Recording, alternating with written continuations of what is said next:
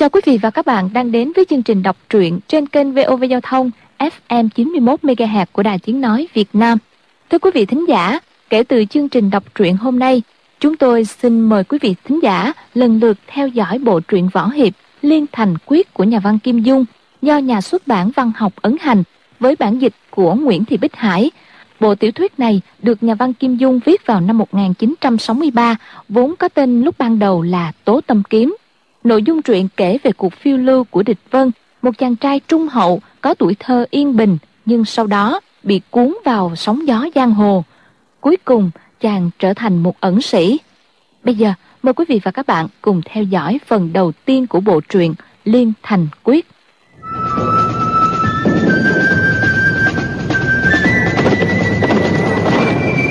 Liên Thành Quyết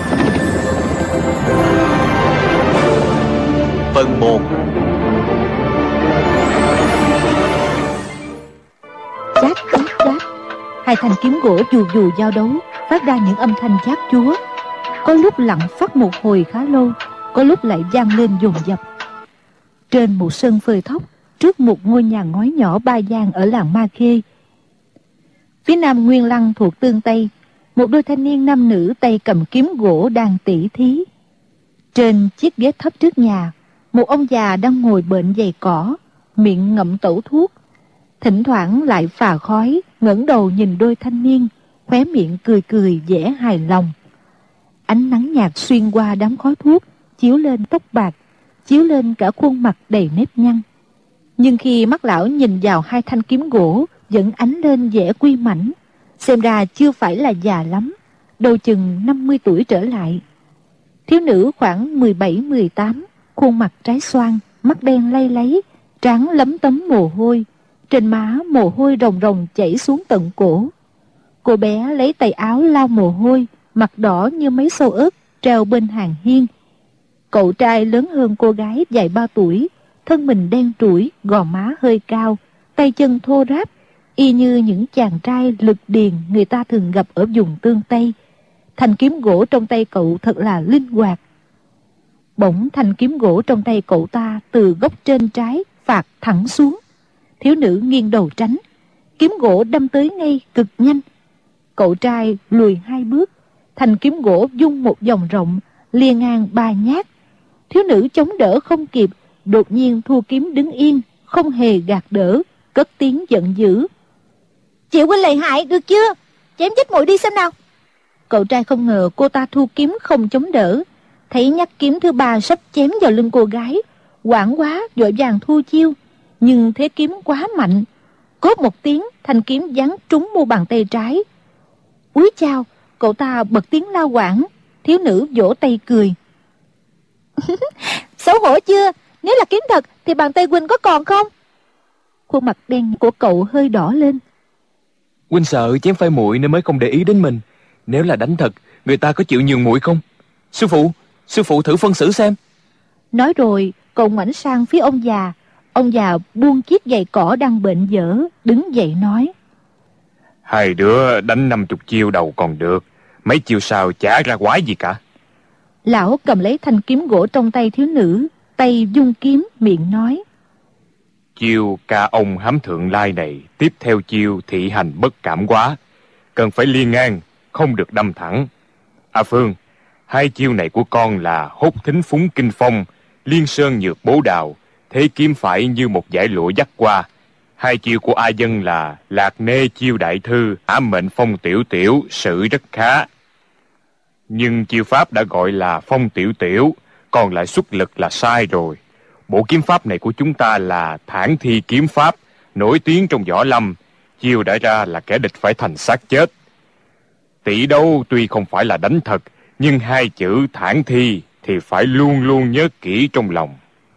Thiếu nữ nói, Cha, kiếm pháp của chúng ta rất hay, nhưng cái tên này thì thì không hay lắm. Thản thi kiếm pháp, nghe mà phát sợ. Lão già nói, Nghe phát sợ mới có quy phong. Kẻ địch còn chưa kịp trở tay đã lòng trung mật dở là đã thua đến ba phần rồi.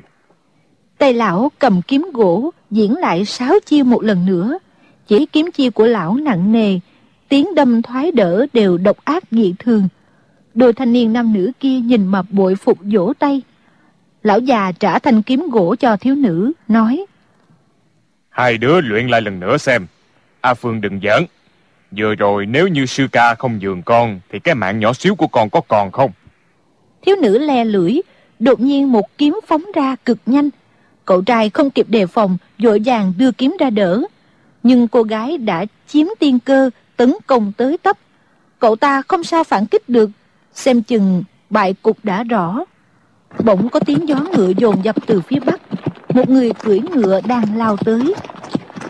Cậu trai ngoái đầu lại hỏi. Ai tới vậy? Nữ hét lên. Thua rồi, đừng đánh trống lãng. Ai đến thì có can gì đến quên chứ. Lại chát chát chát tấn công liền ba chiêu. Cậu trai ra sức ngăn lại, giận dữ. Muốn kêu ta sợ mũi hả? Thiếu nữ cười nói. Miệng nói không sợ, nhưng trong lòng sợ. Lại đâm bên trái một nhát, đâm bên phải một nhát. Thế hai chiêu kiếm cực linh động. Lúc ấy người cưỡi ngựa đã kiềm cương, lớn tiếng kêu lên. Thiên hoa lạc bất tận, xứ xứ điểu hàm phi, hay quá. Thiếu nữ a lên một tiếng, nhảy lui lại phía sau, ngó người khách kia dò xét. Chỉ thấy anh ta khoảng 23-24 tuổi, ăn mặc bảnh bao ra vẻ con nhà giàu thành thị. Bất giác mặt ửng hồng, khẽ hỏi. Cha, anh ta, sao anh ta lại biết? Lão già nghe người khách cưỡi ngựa gọi đúng tên hai chiêu kiếm của con gái, cũng cảm thấy lạ. Đang định hỏi, người khách đã xuống yên, bước tới chắp tay nói. Xin hỏi lão trượng, ở Ma Khê có một vị danh gia kiếm thuật gọi là Thiết Tỏa Hoành Giang, thích trường phát, ông ấy đang ở đâu ạ? À? Ông già nói. Lão chính là thích trường phát đây. Kiếm thuật danh gia gì, đâu dám nhận.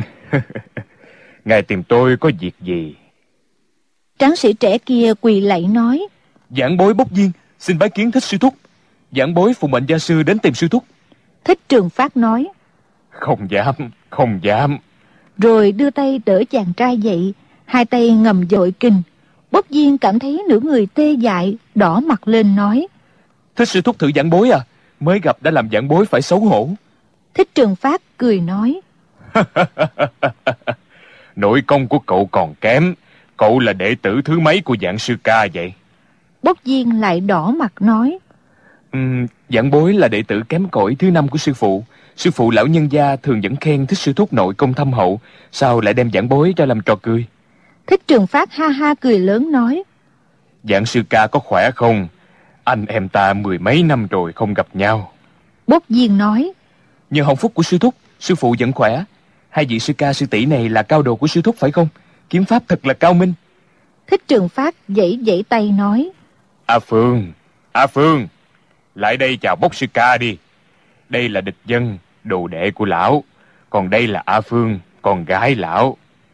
Ê, con gái nhà quê chưa biết lễ nghi, đều là người nhà cả, ngại gì. Thích Phương nấp sau lưng địch dân cũng không hành lễ, chỉ gật đầu cười cười. Địch dân nói. Bốc sư huynh, kiếm pháp huynh luyện của một lộ với chúng tôi, phải không? Thảo nào mà thoạt nhìn đã nhận ra kiếm chiêu của sư muội. Thích Trường Phát phì một tiếng, nhổ xuống đất một bãi đờm, nói. Sư phụ của ngươi và sư phụ của anh ấy là đồng môn, tất nhiên cùng học một lộ kiếm pháp. Vậy mà cũng phải hỏi à? Bốc viên mở cái túi vải bên yên ngựa, lấy ra một cái bao, hai tay nâng lên nói. Thích sư thúc, sư phụ nói một chút quà mọn, xin sư thúc nhận cho. Thích Trường Phát cảm ơn, rồi bảo Thích Phương nhận lấy. Thích Phương đem vào phòng, mở ra thấy có một bộ áo hàng da dê lót đoạn gấm, một chiếc mũ lông, một tấm mã quải bằng nỉ đen. Thích Phương bưng cả ra, cười hì hì nói. cha, cha, xưa nay cha chưa hề mặc bộ đồ đẹp thế này. Này mặc vào xem có còn giống ông già nhà quê nữa không? Chẳng phải là phát tài thăng quan sao? Thích Trường Phát thoạt nhìn cũng ngẩn ra một lúc rồi ngập ngừng nói.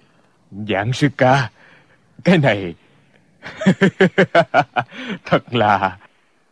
Địch dân đến đầu thôn mua ba cân rượu trắng, thích phương mổ một con gà mập, hái rau cải và rau muống giường nhà, biện một mâm lớn, lại có một bát ớt ngâm giấm, bốn người vây quanh mâm cùng ăn cơm. Trong bữa cơm, Thích Trường Phát hỏi ý định của bốc viên, bốc viên nói. Sư phụ nói đã hơn 10 năm không gặp sư thúc, rất là nhớ. đã muốn đi Hồ Nam thăm. Có điều lão nhân gia ngày nào cũng phải luyện liên thành kiếm pháp, không sao dứt ra mà đi được. Thích Trường Phát bưng bát rượu đang kề môi sắp uống, nghe vậy liền dừng lại vội hỏi. Cái gì? Sư phụ của cậu đang luyện liên thành kiếm pháp à? Bốc viên đắc ý nói. Ngày mùng 5 tháng trước, sư phụ đã luyện xong liên thành kiếm pháp rồi. Thích Trường Phát giật mình, đặt mạnh bát rượu xuống. Nửa bát rượu sánh ra, ướt cả mâm, giặt áo cũng ướt đẫm rượu. Lão ngẩn ra một lúc, đột nhiên ha ha cười lớn, vỗ mạnh vào vai bốc viên nói. Thằng nhóc này, sư phụ của cậu từ bé đã hay bóc phét. Liên thành kiếm pháp đến sư tổ của cậu cũng chưa luyện thành. Trò chơi của sư phụ cậu cao minh đến mức nào chứ? Chớ lừa sư thúc. Uống đi, uống đi. Nói rồi lão ngửa cổ, dốc tuột cả nửa bát rượu vào. Tay trái lão dớ một quả ớt đỏ cắn ngang, nhai rau ráu. Bốc viên nghiêm giọng. Sư phụ biết rõ là sư thúc không tin. Ngày 16 tháng sau là ngày mừng thọ sư phụ 50 tuổi. Mời sư thúc đem cả sư đệ và sư muội cùng đến Kinh Châu sơ chén rượu nhạc. Sư phụ bảo giảng bối đến mời trước, thế nào cũng phải mời được sư thúc quan lâm. Sư phụ nói e rằng người luyện chưa thuần thục, muốn cùng sư thúc trao đổi thêm. Sư phụ thường nói kiếm pháp của sư thúc rất cao cường. Anh em giảng bối được sư thúc chỉ điểm cho vài chiêu chắc cũng tiến bộ nhiều. Thích Trường Phát hỏi. Nhị sư thúc ngôn đạt bình đã được mời chưa? Bốc viên nói. Ngôn nhị sư thúc hành tung vô định, sư phụ đã sai ba vị nhị sư ca, tam sư ca, tứ sư ca đến tìm ở ba nơi, Hà Sóc, Giang Nam và Dân Quý, để tìm nhưng đều không tìm được. Thích sư thúc có nghe được tin tức gì của ngôn nhị sư thúc không? Thích Trường Phát than. Ơi, sư huynh đệ chúng ta có ba người. Nhị sư ca võ công cao nhất. Nếu nói là nhị sư ca luyện được liên thành kiếm pháp, thì ta còn tin được ba phần. Còn sư phụ của cậu hả? ta không tin, không tin đâu. Tay trái lão cầm giò rượu, rót đầy một bát. Tay phải bưng bát rượu nhưng không uống, bỗng lớn tiếng. Được, ngày 16 tháng sau, ta nhất định sẽ đến Kinh Châu chúc thọ sư phụ của cậu. Để coi coi ông ấy luyện liên thành kiếm pháp thế nào. Lão dằn mạnh bát rượu xuống bàn, lại nửa bát rượu tung tóe ra, lên láng cả mặt bàn, và áo cũng ướt đẫm.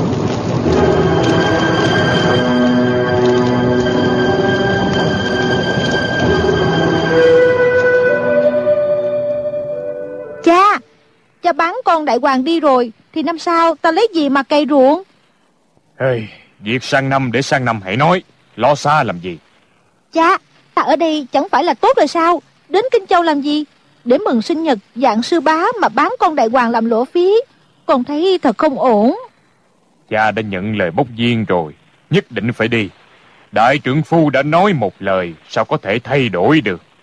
Đưa con với A Dân đến thành Kinh Châu cho mở mang tầm mắt, chớ có cả đời làm kẻ quê mùa. Làm người nhà quê thì có gì là không tốt. Còn chẳng cần đến Kinh Châu. Đại hoàng là do con nuôi từ nhỏ. Con dắt nó đi ăn cỏ, dắt nó về nhà. Cha xem, đại hoàng đang chảy nước mắt kìa. Nó không chịu đi. Con bé ngốc này, bò là súc sinh, biết cái gì. Mau buông tay ra đi. Con không buông. Người ta mua đại hoàng đế mổ thịt. Con không thể buông được. Đâu có mổ thịt, người ta mua để cài ruộng. Hôm qua, lão đồ tể họ Dương đến nói gì với cha. Nhất định là mua đại hoàng để mổ thịt. Cha lừa con, cha lừa con. Cha xem đại hoàng chảy nước mắt kìa. Đại hoàng, đại hoàng, tao không bỏ mày được. Anh Dân, anh Dân, lại đây mau. Cha muốn bán đại hoàng kìa. A Phương à, cha cũng không muốn xa đại hoàng đâu. Nhưng chúng ta tay không đến mừng sinh nhật sao được? Chúng ta mặc ba bộ đồ rách rưới này, người ta sẽ khinh cho. Chẳng phải là dạng sư bá mới tặng cho cha một bộ đồ mới sao? Mặc vào trong quai vậy ra phết. Ê, trời nóng như vậy làm sao mặc được áo da. Hơn nữa, sư bá của con khoe là đã luyện được liên thành kiếm pháp. Cha không tin, phải xem tận mắt mới được.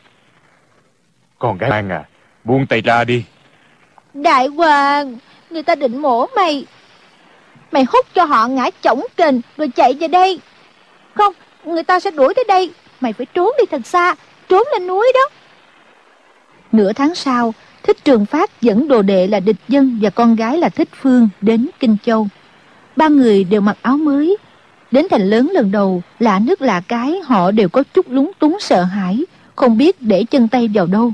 Hỏi đường đến nhà ngũ dân thủ dạng chấn sơn, người ta đều nói. Nhà của dạng lão anh hùng mà còn phải hỏi hả? Ngôi nhà lớn nhất ở đằng kia kìa.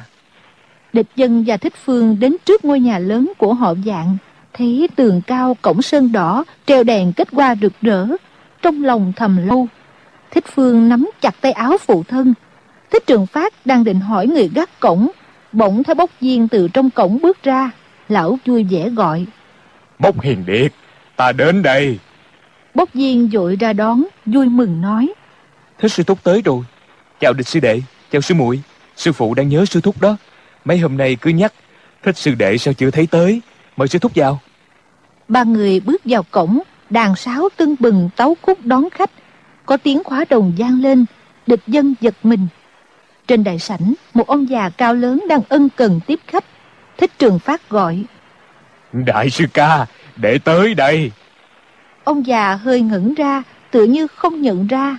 Đứng lặng một lúc mới giang cài tay bước tới, cười ha ha. Lão Tam, đệ già đi nhiều quá. Huynh à, suýt nữa không nhận ra đệ đó.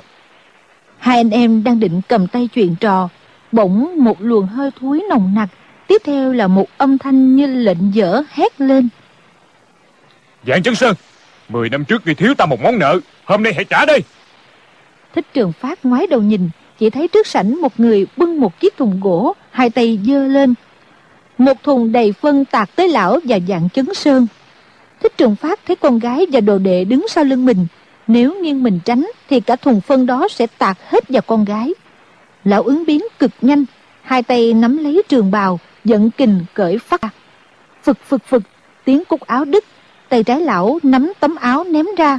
Nội kình làm chiếc áo phồng lên như cánh buồm, hướng trọn cả thùng nước vân. Lão thuận tay đẩy ra một nhát, tấm trường bào với toàn bộ phân bay tới trước người mới đến. Người kia vội ném cái thùng nhảy sang một bên, cả thùng phân và trường bào đều rơi xuống đất. Mùi thúi nồng nặc cả đại sảnh. Chỉ thấy người kia mặt xồm xoàm đầy râu, thân hình cao lớn, đứng đó quai phong lẩm lẩm, ha ha cười lớn. dạng chấn sơn, ta ngàn dặm xa xôi đến mừng thọ, tặng ngươi dạng lãng hoàng kim, mừng ngươi vàng ngọc đầy nhà. Tám đệ tử của dạng chấn sơn thấy người kia đến phá đám, làm cho cả đại sảnh đèn hoa rực rỡ bị ô quế, ai cũng giận dữ. Cả tám người đều xông tới định tóm lấy y đánh chết. Dạng chấn sơn hét lên. Đứng im hết cho ta. Tám đệ tử lập tức dừng lại. Đệ tử thứ hai là Chu Kỳ lớn tiếng chửi. Mày là cái quái gì? Hôm nay là ngày mừng thọ dạng lão gia, mày lại đến phá đám.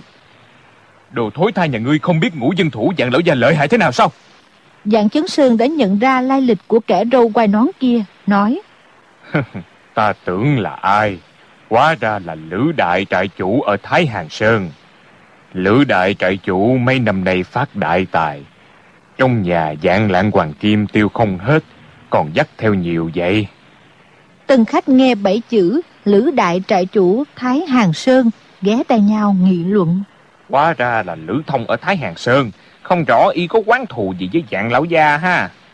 Cái lão Lữ Thông này là nhân vật cực kỳ lợi hại trong hắc đạo năm tỉnh miền Bắc. Một tay lục hợp đao, lục hợp trưởng, nổi tiếng khắp Nam Bắc sông Hoàng Hà. Người tốt không đến, người đến không tốt. Hôm nay lại một phen náo nhiệt ha. Lữ Thông cười nhạt. Mười năm trước, em trai ta gây án ở phủ Thái Nguyên.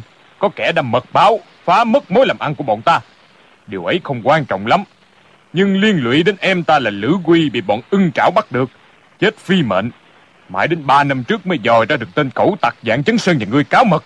Việc ấy người bảo phải thanh toán sau đây Giảng Chấn Sơn nói Không sai Đó là do Giảng Chấn Sơn tâm mật báo Đã ăn chén cơm giang hồ Có mất vốn cũng chẳng sao Nhưng gã Lữ Quy em trai ngươi lại cưỡng gian con gái nhỏ của người ta Giết cả bốn mạng người Những điều thương thiên hại lý ấy Họ dạng ta chứng kiến lẽ nào lại có thể làm ngơ được? Mọi người nghe vậy đều hét lên. Việc đại ác như vậy mà dám làm Thật không biết nhục mà. Thằng giặc này trói nó lại mà giải lên quan đi. Thằng kẻ cướp này lại còn dám đến gian lăng gây rối nữa. Lữ thông bỗng lao như tên bắn Từ giữa sân vào trước sảnh Nhằm cây cột chống mái hiên phạt ngang cánh tay Đánh liền mấy nhát. Nghe rắc một tiếng Cột chống gãy lìa Ngói trên nhà ào ào rơi xuống. Trước sảnh trên sân bụi bay mù mịt nhiều người vội chạy ra ngoài sảnh. Mọi người thi thi triển thiết tí công ai cũng rợn gáy đều nghĩ. Nếu bị cánh tay y phạt ngang người thì còn đâu tính mạng nữa. Lữ thông xoay người nhảy ra sân hét lớn. Dạng chân sơn Nếu ngươi thực thi hiệp nghĩa đạo Thì phải đứng ra dẹp bất bình. Ta chắc phải phục ngươi là hảo hán. Sao ngươi lại lén lén lúc lúc mật báo với quan phủ Vì sao lại nuốt sáu ngàn lạng bạc sắp đến tay anh em ta? Ngươi thật ti bỉ vô sĩ. Ta này phải liều sống chết với ngươi. Dạng chấn sơn cười nhạt nói. Lữ đại trại chủ Mười năm không gặp. Công phu của ngươi đã quá tiến xa. Đáng tiếc là bọn người như ngươi võ công càng cao, hại người càng nhiều. Hội dạng ta tuy đã già, cũng phải lĩnh giáo một Nói rồi dạng chấn sơn chậm rãi bước ra. Bỗng từ trong đám đông, một chàng trai trẻ, mày thô mắt lớn nhảy giọt ra, không nói một lời, dùng hai tay khóa chặt hai cánh tay của Lữ Thông, lớn tiếng quát. Ngươi làm dơ hết bộ áo mới của sư phụ ta, mau đền đi. Chính là địch dân, đệ tử của thích trường Pháp. Hai cánh tay của Lữ Thông chấn động, muốn đẩy địch dân ra. Không ngờ hai cánh tay bị địch dân giữ chắc cứng, không cách gì thoát khỏi. Thiết tí công của Lữ Thông phải phạt ngang chém dọc mới phát huy được quy lực. Nào ngờ vì không đề phòng mà bị chàng trai khóa chặt, không xử được kình lực. Hắn cả trận thúc đầu gối vào bụng dưới của địch dân hét lên. Mau buông ra! Địch dân bị đau, tay hơi lỏng ra. Lữ thông một chiêu phong dân xạ khởi, dãy ra khỏi hai tay địch dân, đánh ra một quyền. Chính là chiêu ô long thám hải trong lục hợp quyền. Địch dân dội lùi lại quát. Ta không đánh nhau với ngươi. Bộ áo mới này sư phụ ta may mất ba lạng bạc. Chúng ta phải bán một con bò mộng mới may được ba bộ y phục. Hôm nay mới mặc lần đầu. Lữ thông tức giận nói. Thằng nhóc láo toét. Nói lăng nhăng cái gì vậy? Địch dân xông lên ba bước quát. Ngươi mau đền đi. Cậu ta là con nhà nông, rất tiếc của. Thấy sư phụ phải bán con bò quý giá may được ba bộ quần áo mới mới mặc lần đầu đã bị người ta làm bẩn sao khỏi tiếc núi địch dân cũng chẳng thèm biết lữ thông với dạng chấn sơn có ân quán giang hồ gì chỉ biết bộ áo mới của sư phụ kẻ kia không không được. Dạng chấn sơn nói. Địch hiền điệt lui ra đi. Áo của sư phụ người để ta đền cho. Địch dân nói. Y phải đền. Để y đi rồi bác lại không chịu đền thì hỏng. Vừa nói địch dân vừa nắm lấy áo lữ thông. Lữ thông lắc người tránh thoi ra một đấm trúng giữa ngực địch dân. Địch dân loạn choạng suýt ngã. Dạng chấn sơn quát lên. Địch hiền điệt lui ra lữ thông cười nói. Ta đánh thằng nhóc hỗn láo này cái đã. Địch dân nói. Ta cũng đánh ngươi. Rồi hơi rùng người. Chưởng trái lia xéo chưởng phải cũng theo đà phóng ra. Lữ thông sử chiêu đã hổ thức chân trái hơi khuỵu xuống quyền bên phải đấm mạnh ra. Hai người quần thảo loáng cái đã chiết hơn 10 chiêu. Địch dân từ nhỏ đã luyện võ với thích trường pháp cùng sư muội thích phương quá chiêu đấu kiếm chưa hề nghỉ một ngày lữ thông tuy là đại đạo ở đất tấn sơn tây là nhân vật đã thành danh trong hắc đạo nhưng nhất thời cũng chưa đánh ngã được cậu ta mấy lần lữ thông sử thiết tí công địch dân đều khéo léo tránh được lữ thông hai lần đánh trúng vai địch dân nhưng cậu ta thân hình lực lưỡng nên cũng không bị thương. Lại qua mấy chiêu nữa, Lữ Thông sốt ruột, quyền pháp đột nhiên thay đổi, từ lục hợp quyền biến thành xích cao liên quyền. Bộ quyền pháp này cũng là một lộ trong lục hợp quyền, có điều xen cả hầu quyền. Chú ý nhiều thế, ôm, đánh, bao, đạp, quét, lại thêm các thứ mèo dồ, chó đớp, thỏ lăn, ưng lật, diều nghiêng cánh. Trong thức lại có thức, biến ảo đa đoan. Địch dân chưa hề thấy lộ quyền pháp này, phát quản, chân trái lại bị lữ thông đá cho hai cú. Dạng chấn sơn thấy địch dân không phải là đối thủ, lại quát. Địch hiền điệt, lui ra, người đánh không lại y đâu. Địch dân kêu lên. Đánh không lại cũng phải đánh. Bình một tiếng, ngực lại bị lữ thông đấm trúng một quyền. Thích Phương đứng ở bên cạnh nhìn, lo cho sư ca. Lúc này không nhịn được cũng kêu lên. Sư ca đừng đánh nữa Để dạng sư bá hỏi tội y đi Nhưng hai tay địch dân vẫn liên tiếp chém ngang phạt dọc Lăn xả đến liều mạng Không ngớt quát tháo Ta không sợ ngươi Không sợ ngươi Bình một tiếng Mũi lại bị trúng một quyền Máu chảy đầm đìa Dạng chấn sơn cao mày quay sang nói với thích trường phát. Sư đệ, nó không nghe lời ta, để kêu nó lui ra đi. Thích trường phát hừm một tiếng nói. Cho nó nếm một chút đau khổ, để rồi để đấu với tên kẻ cướp này. Đúng lúc đó, một lão ăn mày, đầu bù mặt mốc từ ngoài cổng đi vào, tay trái cầm bát mẻ, tay phải chống gậy tre, cất giọng khàn khàn nói.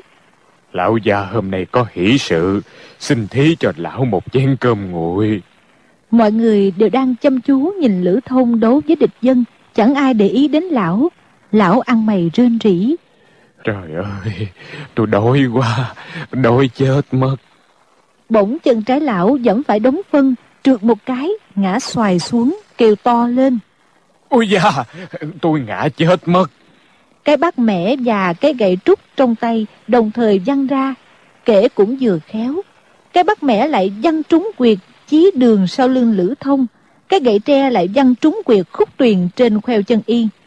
Đầu gối lữ thông chợt mềm ra, chân trái quỵ xuống, đồng thời toàn thân tê dại. Song quyền của địch dân cùng phóng ra, bình bình hai tiếng, đánh bay cả cái thân hình to lớn của lữ thông. Bốp một tiếng, nước thúi bắn tung tóe y rơi vào giữa đống phân mà y vừa đem tới. Biến cố này không ai tưởng tượng nổi, chỉ thấy Lữ Thông bò lê bò càng ôm đầu chạy ra. Tân khách ha ha cười lớn, cùng reo hò. Bắt lấy hắn, bắt lấy hắn, đừng để thằng giặc đó chạy thoát. Địch dân hét lớn. Đền áo cho sư phụ ta. Rồi định đuổi theo, bỗng cậu ta cảm thấy vai trái bị nắm chặt, không nhúc nhích được. Nghiêng đầu nhìn, chính là sư phụ. Thích Trường Phát nói. Ngươi ăn may mà thắng được, còn đuổi cái gì? Thích Phương rút chiếc khăn tay, lau máu tươi trên mặt cho địch dân. Địch dân cúi đầu, chỉ thấy bộ áo mới của mình bê bết máu tươi, không nén được xót ruột nói. Hỏng bét, hỏng bét, bộ bộ áo mới của huynh cũng bị bẩn cả rồi. Chỉ thấy lão hành khất lụ khụ bước ra cổng, miệng lẩm. Cơm chẳng xin được, lại mất cả cái bát. Địch dân biết mình thắng được toàn là nhờ vào cú ngã khéo đúng lúc của lão ăn mày. Cậu ta rút từ trong túi ra hai chục đồng tiền mà sư phụ cho để tiêu giặt khi lên tỉnh, đuổi theo dúi vào tay ông lão. Lão ăn mày rối rít cảm ơn. Đa tạ, đa tạ.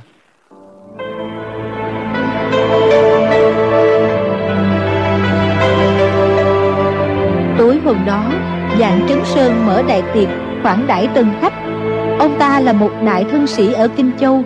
Trong thọ đường, hai bức trướng chúc thọ của tri phủ Kinh Châu và tri huyện Giang Lăng, chữ vàng lấp lánh, rất đổi quy hoàng. Trên tiệc mọi râm ran bàn luận về chuyện mới xảy ra. Ai cũng nói địch dân thật may mắn. Rõ ràng là không địch nổi lữ thông. Vừa khéo cú ngã của lão ăn mày khiến lữ thông rối loạn tâm thần. Mọi người cũng không ngớt khen ngợi địch dân còn nhỏ tuổi mà can đảm đấu mấy chục chiêu với nhân vật nổi danh của hắc đạo quả thật là không dễ. Tất nhiên cũng có người nói rằng đó là do hồng phúc của thọ tinh. Nếu không sao lại khéo tình cờ, lão ăn mày, ngã xoài lại để lui được cường địch. Nếu là dạng chấn sơn ra tay, đương nhiên là chỉ cần vài chiêu là đã tống cổ được tên ác khách. Nhưng phải để thọ tinh hạ cố mới thật là thú vị. Khách khứa tán tụng địch dân khiến cho tám đệ tử của dạng chấn sơn đều bực bội. Lữ thông đến là để phá rối tiệc mừng thọ của dạng chấn sơn. Thế mà đệ tử của họ dạng không ra tay, lại để cho chú học trò nhà quê của sư thúc xông ra đánh lui kẻ địch. Cả tám đệ tử đều tức giận, nhưng trước mặt tân khách không tiện phát tác. Sau khi dạng chấn sơn tự mình đi mời rượu, đại đệ tử lỗ khôn, nhị đệ tử chu kỳ, tam đệ tử dạng khuê, tứ đệ tử tôn quân, ngũ đệ tử Bốc Diên, lục đệ tử Ngô Khảm, thất đệ tử Phùng Thản, bát đệ tử Thẩm Thành lần lượt đi mời rượu các bàn. Tám đệ tử của dạng môn đều đặt tên có bộ thổ. Trong đó tam đệ tử dạng quê chính là con trai một của dạng chấn sơn. Anh chàng này dáng người dông dỏng cao, khuôn mặt tú, tuấn mỹ, tiêu sái, giống như một công tử nhà giàu, không thô tháp ngang tàn như đại sư huynh lỗ khôn nhị sư huynh Chu Kỳ. Tám người mời rượu các vị cử nhân, tú tài, các bậc tôn trưởng trong võ lâm, mời sư thúc thích trường phát, rồi đến mời rượu địch dân. Dạng khuê nói. Hôm nay địch sư huynh giữ được thể diện của gia phụ. Tám anh em sư huynh đệ chúng tôi, mỗi người không mời địch sư huynh một chung lớn không được. Địch dân xưa nay không hề uống rượu, xua cả hai tay nói. tôi không biết uống, tôi không biết uống đâu. Dạng khuê nói. Hôm nay gia phụ ba lần gọi, bảo địch sư huynh lui ra. Địch sư huynh không thèm để ý, coi lời gia phụ như gió thoảng. Bây giờ chúng tôi mời rượu, địch sư huynh lại không chịu uống, vậy thì coi rẻ nhà họ dạng chúng tôi quá. Địch dân ngạc nhiên nói. Ừ, tôi, tôi không có. Thích trường phát cảm thấy lời của dạng khuê thật khó nghe, nghiêm giọng nói. Dân nhi, con uống đi. Địch dân nói. Con, con, con không biết uống rượu mà. Thích trường phát gằn giọng. Uống. Địch dân chẳng còn cách nào, đành phải uống, với mỗi người một chung, liên tiếp uống luôn tám chung, lập tức mặt đỏ bừng lên, hai tay lùng bùng, đầu óc quay cuồng. Đến tối, địch dân lên giường, đầu óc mơ hồ, cảm thấy những chỗ bị lữ thông tay đấm chân đạp ở trên ngực, trên vai, trên chân đều đau đớn, nóng rang. Ngủ đến đêm, trong mơ màng nghe thấy có tiếng ai đó gõ vào cửa sổ, có người gọi không ngớt. Địch sư huynh, địch dân, địch dân. Địch dân giật mình, tỉnh dậy hỏi. Ai vậy? Người ở ngoài cửa sổ nói. Tiểu đệ dặn quê đây, có việc muốn bàn, mời địch sư huynh ra đây. Địch dân ngẩn ra chốc lát, xuống giường, mặc áo đi giày, đẩy cửa sổ. Chỉ thấy bên ngoài tám người dàn hàng chữ nhất, trong tay mỗi người đều lâm lâm trường kiếm. Thì ra là tám đệ tử dạng môn. Địch dân lấy làm lạ hỏi. Gọi tôi có việc gì vậy? Dạng khuê nói. Chúng tôi muốn lĩnh giáo kiếm chiêu của địch sư huynh. Địch dân lắc đầu nói. Sư phụ đã dặn không được tỷ thí võ nghệ với các sư huynh đệ tử của dạng sư bá. Dạ quê cười nhạt nói. Quá ra thích sư thúc cũng sáng suốt tự biết mình. Địch dân nổi giận. Thế nào là sáng suốt tự biết mình chứ? Đột nhiên nghe sột sột sột ba tiếng. Cách cửa sổ, dạng khuê đâm liền ba nhát kiếm. Mũi kiếm đều sượt qua bên má địch dân. Địch dân cảm thấy hai bên má lạnh ngắt, giật mình vội vàng lùi lại. Chân trái dẫm phải cái ghế, loạn choạng thật là bê bối. Tám đệ tử họ dạng cười ồ lên. Địch dân cả giận, xoay người rút thanh trường kiếm dưới gối, nhảy ra ngoài cửa sổ, thấy tám đệ tử dạng môn, người nào vẻ mặt cũng rất dữ tợn, không nén được thầm kêu khổ. Tuy giận, nhưng nhớ lời sư phụ dặn đi dặn lại, muôn dặn lần không được bất hòa với đệ tử của dạng sư bá, nên chỉ hỏi. Các người muốn gì? Dạng khuê đâm hờ một nhát, trường kiếm kêu do do, y nói. Địch sư huynh, hôm nay huynh ra ngoài, coi dạng gia chúng tôi như chết hết rồi, phải không? Hay là cho rằng trong nhà họ dạng này không ai địch nổi huynh? Địch dân lắc đầu nói. Um, người kia làm bẩn áo sư phụ tôi, tất nhiên phải bắt đền y, can hệ gì đến huynh? Dạng khuê cười nhạt nói. Trước mặt tân khách, huynh hiển lộ thân thủ, nở nang mày mặt, bôi tro trát trấu vào mặt bọn này, chưa nói trên chốn giang hồ, ngay trên đất Kinh Châu này, huynh đệ bọn ta cũng không còn chỗ đứng nữa. Những điều huynh làm hôm nay chẳng phải là quá đáng sao? Địch dân ngạc nhiên nói. Tôi, tôi không biết điều đó. Đại tử lỗ khôn nói. Tam sư đệ, thằng này ngu lắm, nói với nó làm gì, ra tay thôi. Trường kiếm của dạng khuê dung ra, chĩa vào vai trái địch dân. Địch dân biết đây chỉ là hư chiêu, thân hình bất động cũng không đưa kiếm đón đỡ. Dạng khuê thu kiếm về, bị địch dân đoán được kiếm chiêu, càng tức giận nói. Được lắm, ngươi không thèm động thủ sao? Địch dân nói. Sư phụ đã dặn không được tỷ thí với người nhà của dạng sư bá. Đột nhiên, soạt một tiếng, trường kiếm của dạng khuê đâm tới, xẻ một đường trên tay áo bên phải địch dân. Địch dân rất quý tấm áo mới này, này vô cớ bị y làm rách, không thể nhìn được nữa, hét lên. Ngươi làm rách áo ta, ngươi phải đền. Dạng khuê lạnh lùng cười nhạt, lại dung kiếm đâm vào tay áo trái. Địch dân tạc xiên lưỡi kiếm gạt đi. Choang một tiếng, chặn đứng thế kiếm, thừa thế đánh lại. Hai người ra tay, càng đấu ra chiều càng nhanh. Kiếm pháp của hai người thuộc một phái, đấu đến hơn 10 chiêu. Địch dân hăng máu, mỗi nhát đều tấn công vào chỗ hiểm yếu trên người dạng khuê. Chu Kỳ kêu lên. Hey, thằng nhãi này muốn lấy mạng người ta thật sao? Tam sư đệ, không cần phải hạ thủ dung tình nữa. Địch dân giật mình thầm nghĩ. Nếu mình lỡ tay làm y bị thương thì hỏng bét. Thế công bèn chậm lại. Dạng quê lại cho rằng kiếm pháp của địch dân không bằng y, kiếm chiêu ra miên miên bất tuyệt. Thế kiếm thật là ghê gớm. Địch dân liên tiếp lùi lại kêu lên. Ta không đánh thực lực, sao ngươi vậy? Dạng quê nói. Làm cái gì à? Phải khoét mấy lỗ qua người mi. Lưỡi kiếm đâm thẳng tới trước ngực địch dân. Địch dân né mình sang trái, nhìn thấy vai dạng quê có chỗ sơ hở, trường kiếm liền lia sang. Đường kiếm này nếu chém thẳng vai của dạng quê chắc sẽ bị trọng thương. Địch dân lật cổ tay một cái, lưỡi kiếm sượt qua, gõ bóp lên vai dạng khuê. Địch dân cho rằng như vậy là đã phân thắng bại. Dạng khuê sẽ biết điều mà rút lui. Ngày thường cậu ta đấu kiếm với sư muội đến mức này thì dừng tay. Không ngờ khuôn mặt tuấn tú của dạng khuê đỏ bừng lên, lại dùng kiếm đâm thẳng tới. Địch dân thẳng thốt không kịp đề phòng, chân trái đào nhói lên, dĩ nhiên là đã bị trúng kiếm. Lỗ khôn chua vỗ tay quang hô, hét lên. Thằng nhãi kia, nằm xuống, nhận thua thì tha cho. Thách sư thúc dạy thằng học trò nhà quê này chẳng qua chỉ mấy chiêu mèo què à. Khi chân bị trúng kiếm, địch dân đã nổi giận. Nghe bọn kia sỉ nhục sư phụ càng giận sôi lên, nghiến răng. Trường kiếm tấn công như mưa sa gió quét. Dạng khuê thấy đối phương như con cọp điên, y có ý sợ. Y từ nhỏ đã được cưng chiều. Kiếm pháp tuy luyện khá tinh thục, nhưng lối ác đấu liều mạng này xưa nay chưa từng trải qua. Trong sợ hãi, đường kiếm càng tán loạn.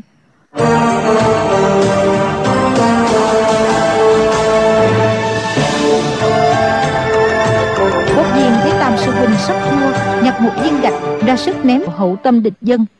Địch dân đang để hết tinh thần vào cuộc đấu với dạng quê, đột nhiên cảm thấy sau lưng đau nhói, bị viên gạch ném trúng, địch dân ngoái đầu chửi. Không biết xấu, hai đến một à? Bốc viên nói. Cái gì? Người nói gì? Địch dân nghĩ bụng. Hôm nay tám đứa chúng mày cùng xông vào, ta cũng không để sư phụ mất mặt. Bèn không thèm để ý đến cái đau đớn trên chân trên lưng nữa, lưỡi kiếm tới tấp đâm tới dạng khuê. Lúc này kiếm chiêu của địch dân đã không còn chưởng pháp gì nữa, lộ ra rất nhiều sơ hở. Chỗ sơ hở tuy nhiều, nhưng khí thế quá thịnh.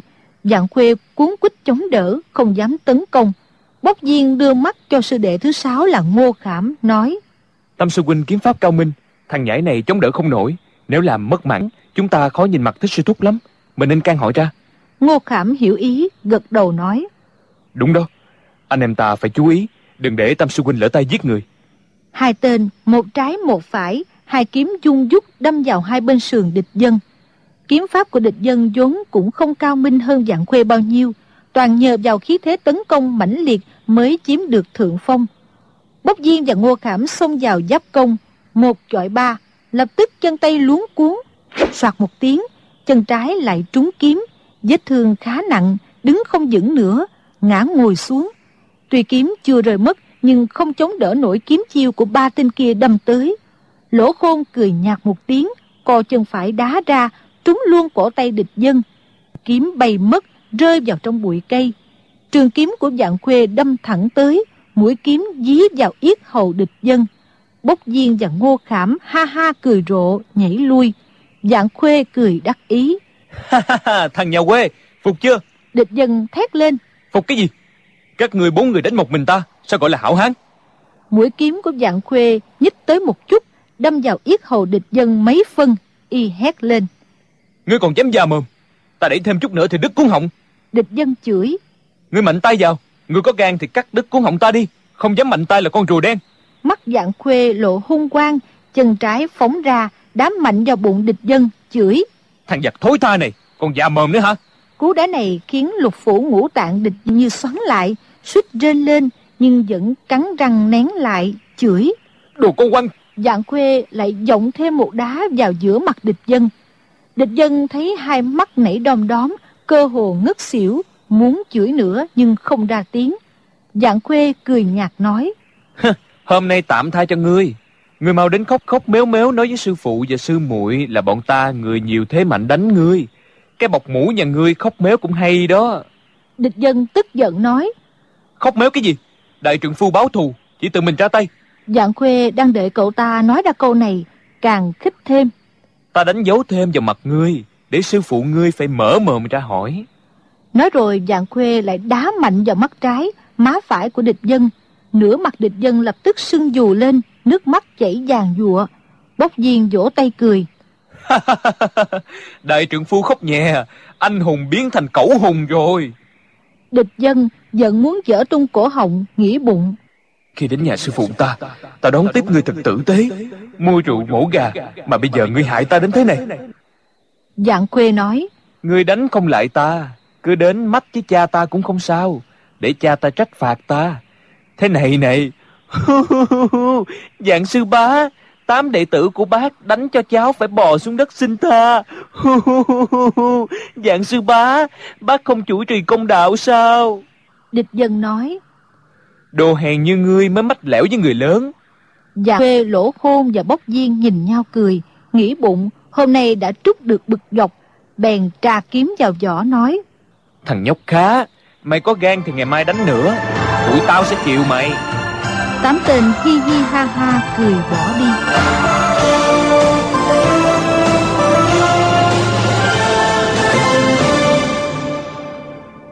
Địch dân nhìn theo bóng tám tên kia Lòng vừa tức giận Vừa không hiểu thầm nghĩ. Mình chẳng có gì không phải với chúng Cũng không hề có lỗi gì với sư bá. Sao chúng lại vô duyên vô cớ đánh mình? Lẽ nào người ở trên thành đều vô lý như vậy Địch dân gượng đứng dậy Đầu óc choáng váng Lại ngã ngồi xuống. Bỗng nghe sau lưng có tiếng than thở. Ôi Đã không nổi người ta Thì phải dập đầu xin tha Chứ ngồi y ra đó sao? Địch dân tức giận nói. Thầy bị đánh chết cũng không cúi đầu. Ngoảnh đầu lại thấy một người lũ cụ lê dày lom khom đi đến. Chỉ thấy ông ta đầu bù tóc rối hóa ra là lão ăn mày. Lão ăn mày nói ê già rồi. Lưng bị phong đau quá. Anh bạn nhỏ à đấm lưng giùm lão với. Địch dân đang tức tối. Hừng một tiếng không thèm để ý đến lão. Lão ăn mày than. Ai kêu mình không con không cháu. Đến già không có người thân chăm sóc. Trời ơi ơi trời ơi. Lão chống thanh gậy tre chậm rãi bước đi. Địch dân theo thấy lưng lão run rẩy. Mình mới bị người ta đánh cho một trận. Bất giác địch dân nảy lòng thương xót gọi. Ê tôi còn có mấy chục đồng tiền. Lão cầm lấy mua cái gì mà ăn nè? Lão ăn mày chậm rãi quay lại nhận mấy chục đồng tiền nói. Lưng ta bị phong thấp đau không chịu nổi. Cháu đấm giúp ta một chút đi. Địch dân nói. Được để tôi băng vết thương trên chân cái đã. Lão ăn mày nói cậu chỉ chú ý tới mình không để ý tới người khác. Sao gọi là anh hùng hảo hán? Địch dân bị khích liền nói. Được tôi đấm lưng cho lão. Cậu ta ngồi xuống đất đấm lưng cho lão già. Mới đấm được vài cái lão ăn mày nói. À, thích quá thoải mái quá. Đấm mạnh hơn một chút nữa đi. Địch dân mạnh tay hơn lão lại nói. Đáng tiếc là quá nhẹ địch dân lại mạnh tay hơn lão lại nói. Ơi cái thằng nhỏ vô tích sự bị một trận đòn đã yếu xìu không còn sức đấm lưng cho lão già này nữa. Loại người như ngươi sống trên đời thật vô dụng. Địch dân tức giận nói. Tôi mà đấm mạnh chỉ sợ gãy xương sống lão thôi. Lão hành khất cười. cậu mà đấm gãy được xương sống lão thì đã không bò lên trên đất để người ta đá vào mặt lại còn mợp đầu xin tha. Địch dân nổi đóa ra sức đấm mạnh lão già vẫn cười. Ê như vậy còn khá nhưng vẫn còn quá nhẹ. Địch dân giận kình đấm mạnh một quyền lão ăn mày cười. Nhẹ quá nhẹ quá không đáng kể. Địch dân nói lão già này đừng đùa nữa tôi không muốn đánh lão bị thương. lão ăn mày cười nhạt nói sức ngươi mà đánh ta bị thương được sao? Ngươi dùng hết sức đánh ta một quyền xem. Địch dân giận kình tay phải định đấm thật mạnh. Dưới ánh trăng thấy bộ dạng lụ khụ của lão bỗng mềm lòng nhả kình ra nói ai lại nặng tay đánh lão? rồi đấm khẽ một đấm lên lưng lão. Bỗng dưng địch dân cảm thấy ngang hông bị hút một cái thân mình bay dèo đi. Bình một tiếng hụt vào đám cỏ rậm rạp đầu dán mắt qua mãi một lúc sau mới bò dậy được. Địch dân dãy dụa đứng lên không hề giận dữ nhưng hết sức kinh ngạc ngơ ngác nhìn lão già. Là lão là lão vừa mới đẩy tôi đó hả? Lão hành khất kia nói. Ở đây còn có ai khác nữa không phải lão thì là ai? Lão dùng cách nào mà hất tôi hay vậy? Lão ăn mày nói. Cử đầu giọng minh nguyệt đê đầu tư cố hương ngẩng đầu nhìn trăng sáng cúi đầu nhớ quê hương. Địch dân lấy làm lạ hỏi đây là kiếm pháp sư phụ tôi đã dạy. Lão lão làm sao biết được? Lão ăn mày nói quyền chiêu kiếm pháp đều như nhau giả lại sư phụ ngươi cũng dạy không đúng. Địch dân nổi giận nói sư phụ tôi sao lại dạy không đúng chứ? Ăn mày như lão mà dám nói sư phụ tôi sai sao? Lão ăn mày nói nếu sư phụ ngươi dạy đúng thì sao ngươi đánh không lại người ta? Địch dân nói tụi nó ba bốn đứa đánh một mình tôi tất nhiên là tôi đánh không lại rồi. Nếu đơn đã độc đấu lão xem tôi có thua không? lão ăn mày cười nói đánh nhau hả? Làm sao mà một chọi một được? Người muốn đơn đã độc đấu người ta không chịu thì làm sao nếu không quỳ xuống mập đầu thì chỉ còn cách phải chọi cả bọn thôi. Một người đánh thắng cả bọn tám người mười người vậy mới là hảo hán chứ. Địch dân nghĩ lão nói vậy cũng đúng bèn nói. Bọn chúng là đệ tử của dạng sư bá kiếm pháp chẳng kém gì tôi. Một mình tôi làm sao mà đấu nổi với tám tên đó? Lão ăn mày nói. Ta dạy người mấy chiêu để một mình người đánh thắng tám đứa kia người có học không địch dân cả mừng nói tôi học tôi học. Nhưng lại nghĩ trên đời chắc gì đã có thứ bản lĩnh ghê gớm như vậy. Huống hồ lão ăn mày đã già nua lại chẳng có gì là có võ công thượng thừa cả. Đang lúc do dự chưa quyết bỗng có ai đó chộp tới sau lưng cả người bay bổng lên. Lần này bay rõ cao đất phịch xuống rất nặng. Cánh tay dập xuống đất suýt gãy. Côn bò dậy nói không ra hơi nhưng trong lòng lại vui mừng khôn xiết kêu lên. Lão uh, lão lão bá bá tôi tôi học. Lão ăn mày nói. Hôm nay ta dạy người mấy chiêu. Tối mai người lại đến đây đánh nhau với bọn chúng. Người có dám không? Địch dân nghĩ bụng. Võ công của lão tuy cao nhưng trong một ngày mình làm sao học được? Nhưng nghĩ đến việc tái đấu với bọn dạng khuê lỗ khôn lại hăng hái nói. Tôi dám. Cùng lắm thì bị đánh một trận nữa có gì ghê gớm đâu lão ăn mày dùng tay trái nắm lấy gáy địch dân ném phát xuống đất chửi. Thằng nhãi này ta đã dạy ngươi võ công làm sao ngươi còn bị chúng nó đánh chứ? Hừ? ngươi có tin ta không? Địch dân tuy bị quật rất đau nhưng càng mừng dội nói. Đúng đúng là tôi nói sai rồi xin lão nhân gia dạy ngay cho. Lão ăn mày nói. Người sử kiếm pháp đã học ta xem nào. Vừa sử vừa đọc tên gọi của kiếm chiêu địch dân đáp. Dạ. Thấy vết thương trên chân còn chảy máu cậu ta buộc qua loa đến bụi cây tìm thanh trường kiếm. Theo lời sư phụ dạy sử ra từng chiêu miệng đọc tên chiêu thức. Càng về sau múa lại càng thuần phục miệng đọc càng nhanh. Cậu đang múa say sưa bỗng nghe lão ăn mày ha ha cười lớn ngạc nhiên dừng kiếm hỏi. Ừ, tôi luyện không đúng sao? Lão già không đáp cứ ôm bụng mà cười. Địch dân hơi có ý giận nói dù tôi có sự không đúng thì cũng có gì là đáng cười chứ. Lão ăn mày đột nhiên không cười nữa than. Ơi thích trường phát ơi là thích trường phát. Người chơi cái trò này khá lắm. Rồi lão lại lắc lắc đầu nói tiếp. Đưa kiếm đây cho ta. Địch dân xoay chuôi kiếm đưa cho lão. Lão nhận lấy thanh kiếm vừa múa kiếm lên vừa nhẹ nhàng đọc.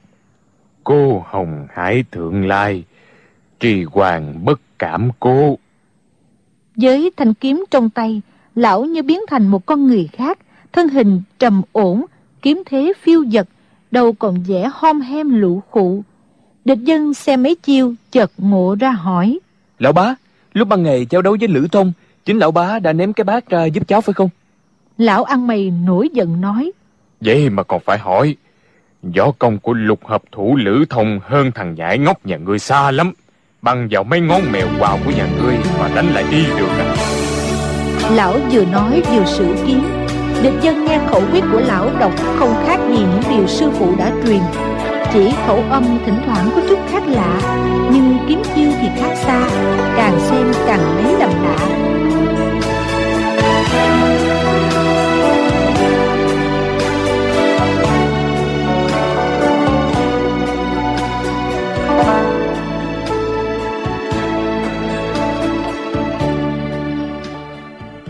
Bạn thân mến, các bạn vừa theo dõi phần đầu tiên bộ truyện Liên Thành Quyết của nhà văn Kim Dung. Mời quý vị và các bạn nghe phần tiếp theo của bộ truyện này, được phát sóng vào chương trình đọc truyện ngày mai. Mọi góp ý cho chương trình, quý vị hãy gửi vào hộp thư điện tử đọc truyện vovavonggmail.com